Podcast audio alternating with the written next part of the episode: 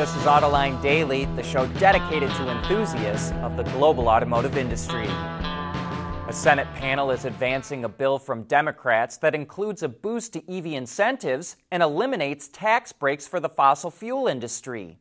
The proposal would increase EV tax credits to as much as $12,500 for vehicles assembled in the U.S. by union workers, and it would only apply to EVs that are $80,000 or less.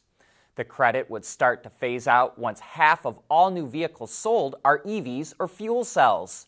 The bill also boosts incentives for electric commercial vehicles and ends $24.5 billion in tax breaks to oil, gas, and coal companies. But the bill faces opposition from Senate Republicans, and Bloomberg reports the legislation likely won't face a vote in the full Senate, but portions could be implemented in an economic package Democrats will vote on later this year. Ford is making headlines with the new growth plan, what it calls Ford Plus, that it just laid out. What seems to be grabbing most people's attention is its boost in spending on electrification. Ford will invest $30 billion into EVs by 2030, which is a third more than what it previously announced. We wouldn't be surprised if the popularity of the all electric F 150 helped influence the decision. It says it now has more than 70,000 reservations for the Lightning. It will also electrify nearly every model in its lineup and anticipates 40% of its global volume to be all electric by 2030. In order to power all of those EVs, Ford is bringing more battery development under its wings. It plans to have a range of EV batteries that it will call Ion Boost.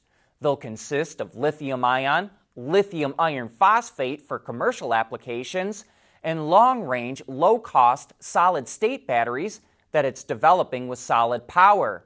Ford will also build battery cells at two plants in the U.S. from its joint venture with SK Innovation, which is called Blue Oval SK, to use in future vehicles. Another big aspect of Ford's plan is how it interacts with customers. It wants to make everything easier, from getting a vehicle serviced to reducing the time it takes to purchase a vehicle or extend a lease. Huge focus is being put on its commercial customers with the launch of Ford Pro, a one stop shop for repair, charging, and data services. It's all about keeping vehicles on the road, reducing complexity for customers, and ultimately making everybody a little bit of money. And Wall Street loved what Ford was saying. Its stock jumped 8.5% yesterday to almost $14 a share, which is more than double what it was in October of last year when new CEO Jim Farley took over.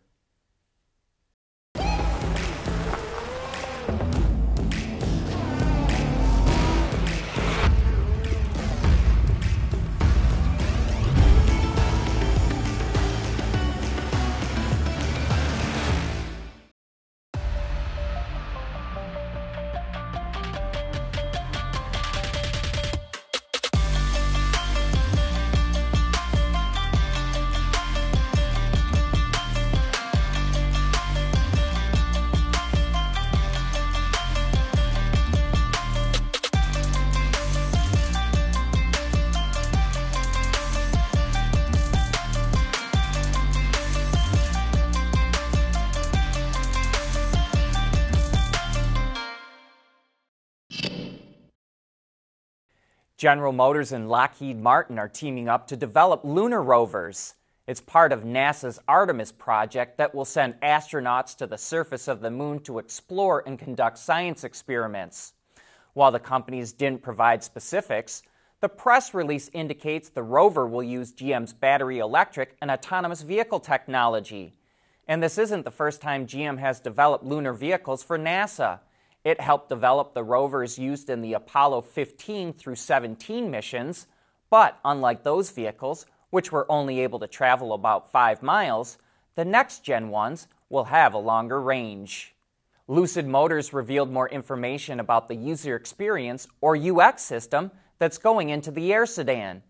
It said it wanted to design a system that keeps all the good stuff of old systems but improves upon what wasn't good and Lucid wants to grab your attention the moment your butt hits the seat.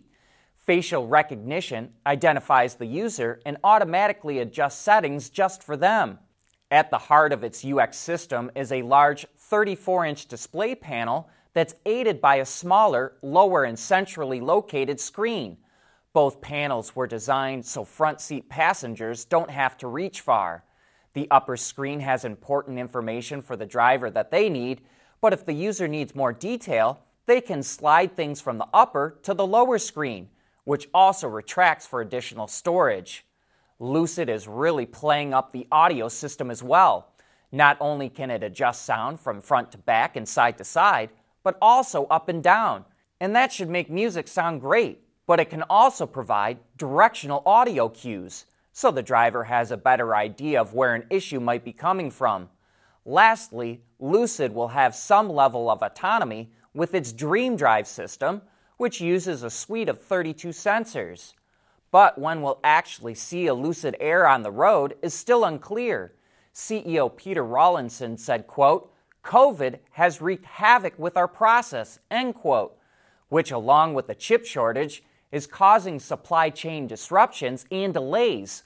Lucid is even looking at alternative semiconductor chips to see if they'll work in its existing systems.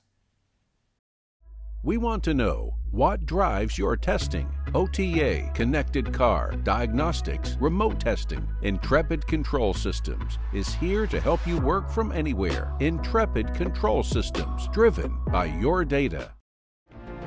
Mobility is becoming electric, connected, and autonomous, just like the manufacturing world. But will always be one thing a reliable partner for our customers.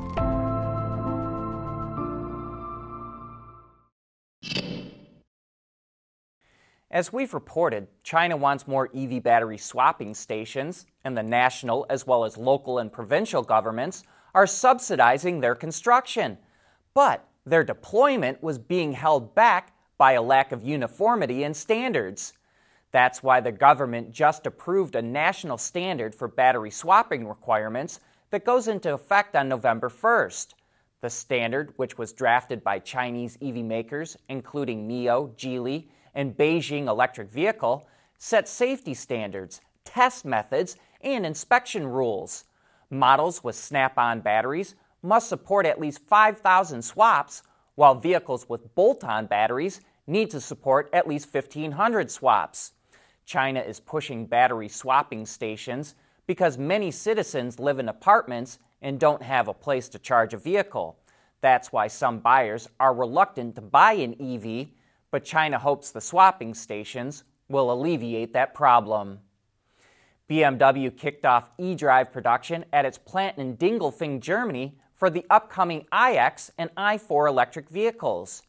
BMW's eDrive system combines the electric motor, power electronics, and transmission into a single housing and is also paired with a high voltage battery. Each vehicle is equipped with up to two units.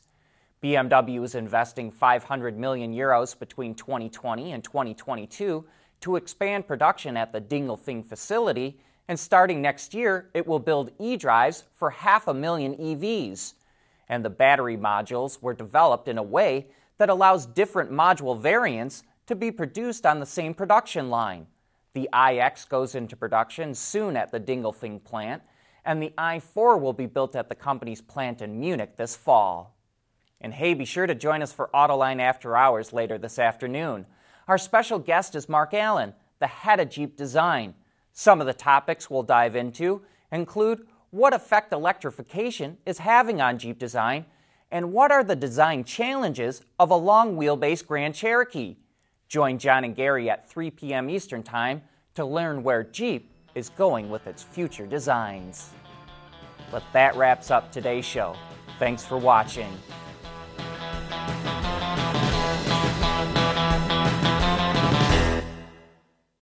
AutoLine Daily is brought to you by Bridgestone, solutions for your journey, Intrepid Control Systems, over the air engineering, boost your game, Schaeffler, we pioneer motion, and by Magna.